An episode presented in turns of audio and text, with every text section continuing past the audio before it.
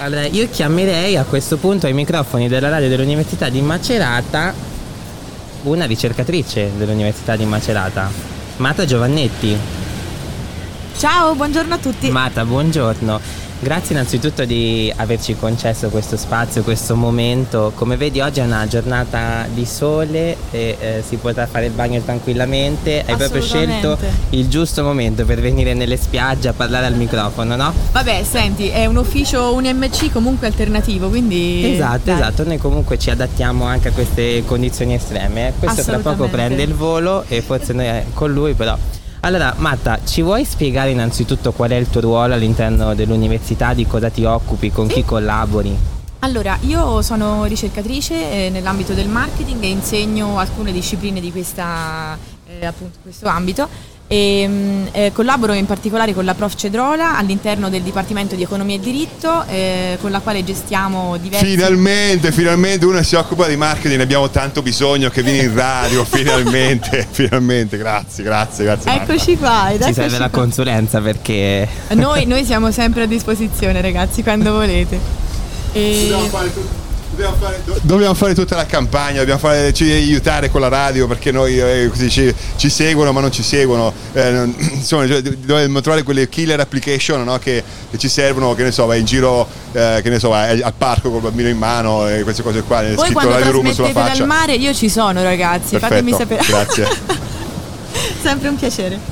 Allora Marta, ehm, noi prima abbiamo fatto una chiacchierata, sì. quindi un po' già so quello che fai, adesso cercheremo di raccontarlo anche ai nostri radioascoltatori e partirei proprio da, eh, dall'ispirazione che ho davanti perché fra poco sembra che una tromba d'aria travolgerà questo chalet e distruggerà tutto quanto, tutto il litorale delle Marche, quindi eh, parliamo di disastri naturali perché tu mi hai detto che ehm, ti stai occupando e ti sei occupata di progetti eh, a livello europeo che eh, mettono proprio in connessione quella che è la sfera dell'economia e del marketing con la gestione dei disastri naturali per il turismo. Ma allora io ti faccio una domanda subito da, da profano per chi no, non è dire, familiare con questi argomenti disastri naturali e economia, cioè qualcosa di estremamente, eh, come dire, fuori dal controllo umano da una parte e qualcos'altro invece che abbiamo proprio inventato noi. Allora, quali sono le connessioni fra queste due sfere, come l'economia interviene eh, nella gestione dei disastri naturali no?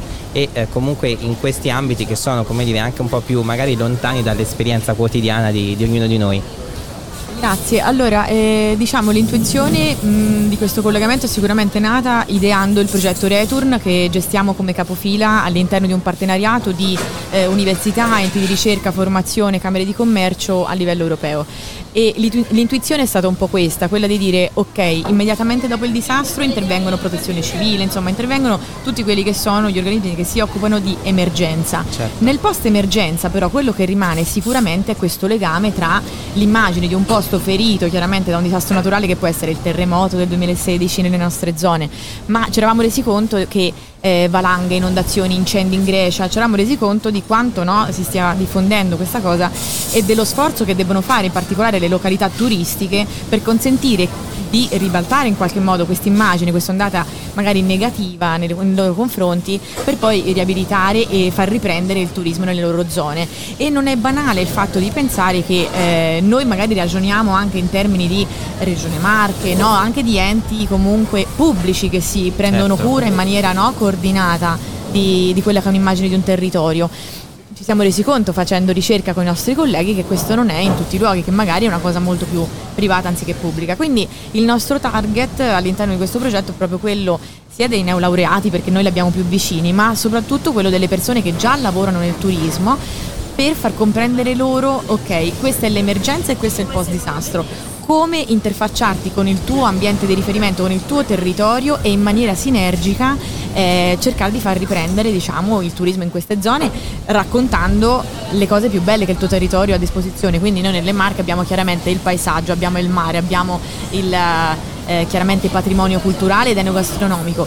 Tutti i nostri colleghi hanno fatto parallelamente a noi alcuni ragionamenti e noi ospiteremo proprio a UNMC il, eh, un laboratorio esperienziale eh, proposto da Pepe Lab, che è un'associazione di Iesi che si occupa di formazione e quindi in questo workshop interattivo insomma formeremo alcune figure dell'ambito del turismo eh, affinché possano in qualche modo, ecco, in maniera coordinata, eh, gestire l'immagine di un posto che abbia subito disastro naturale. Ma c'è ancora un altro anno di lavoro su questo progetto, ci occupiamo di tanti altri temi parallelamente a questo. Certo, quindi ecco, il focus è proprio, se ho capito bene, colmare un gap che è successivo all'emergenza stessa, sì. nel senso la vera e propria ripartenza dopo la ripartenza strutturale come se ci fosse necessità di gettare un fascio di luce nel momento successivo al um, contenimento e al raccoglimento, no? Eh, successivo all'emergenza. Quindi come dire, una volta che ho avuto il supporto per poter eh, ecco, per terminare questo momento che è quello dello shock del trauma, come effettivamente acquisire gli strumenti e le competenze per ricominciare a costruire, ma eh, da un punto di vista anche forse più umano, umanistico, mi viene da dire, Bravissimo. a livello proprio di rapporti e di... Eh, cultura, informazione e, e, quant'altro. Hai colto assolutamente nel segno anche perché molto spesso quando succede poi un disastro naturale, ma grazie a questa ricerca l'abbiamo scoperto perché noi come esperti di marketing ne sapevamo ma fino a un certo punto.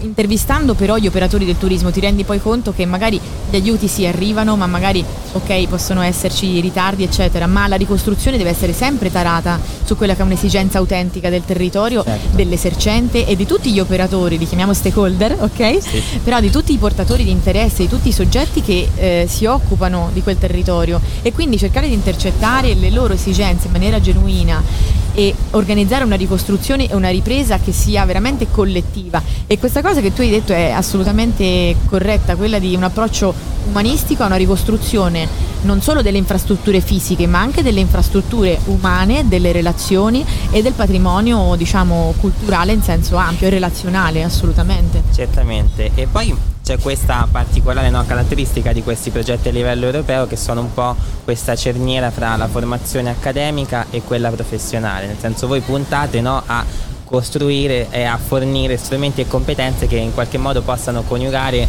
eh, il bagaglio culturale poi con una linea operativa di azione se non sbaglio. Esatto, eh, noi in particolare col nostro gruppo ma in tanti anche dei nostri colleghi ad economia e non solo eh, ci occupiamo di gestire dei progetti Erasmus Plus che molto spesso eh, intercettano magari quella che è un'esigenza, per esempio il fatto di allacciare, di collegare la sostenibilità e la digitalizzazione è diventata diciamo un'esigenza, ma chi la esprime questa esigenza? I datori di lavoro che dicono va bene laureati in economia, ma eh, noi magari siamo delle piccole e medie imprese che mh, a differenza di quelle più grandi possono accedere a meno fondi, meno risorse anche umane e competenze specifiche. Certo. Allora noi quello che cerchiamo di fare è dire ok, da una, una serie di competenze che acquisisci nei corsi, noi abbiamo anche un corso, la nostra L33 è proprio economia, territorio e ambiente, quindi nella quale si studiano moltissimo le declinazioni della sostenibilità e della digitalizzazione e delle discipline classicamente economiche.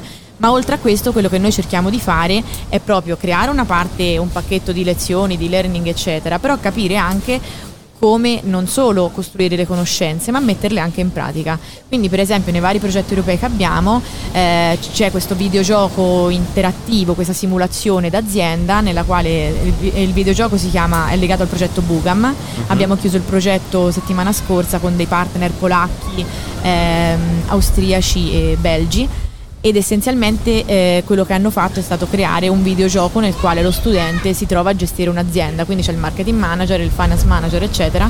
Gli studenti si trovano ad essere una sorta di settore nel quale le aziende competono tra loro, ma la competizione è vera, cioè non certo. si sa certo. già l'algoritmo decide poi e i ragazzi in base a come si muovono e fanno eh, esercitano il loro ruolo nelle imprese fanno sì che le imprese diciamo vincano e ottengano risultati il famoso migliori. learning by doing no? esatto con la gamification diretta, con che la fa molto figo adesso e fa sempre molto piacere vedere come ogni dipartimento sia attivo su tante prospettive che sono anche molto molto attuali la gamification la professionalizzazione e, ambien- e temi anche comunque attuali. Quindi Matteo io ti ringrazio per questo, questa finestra di, molto molto interessante che ci ha fornito anche tante suggestioni e eh, noi adesso mandiamo un brano musicale.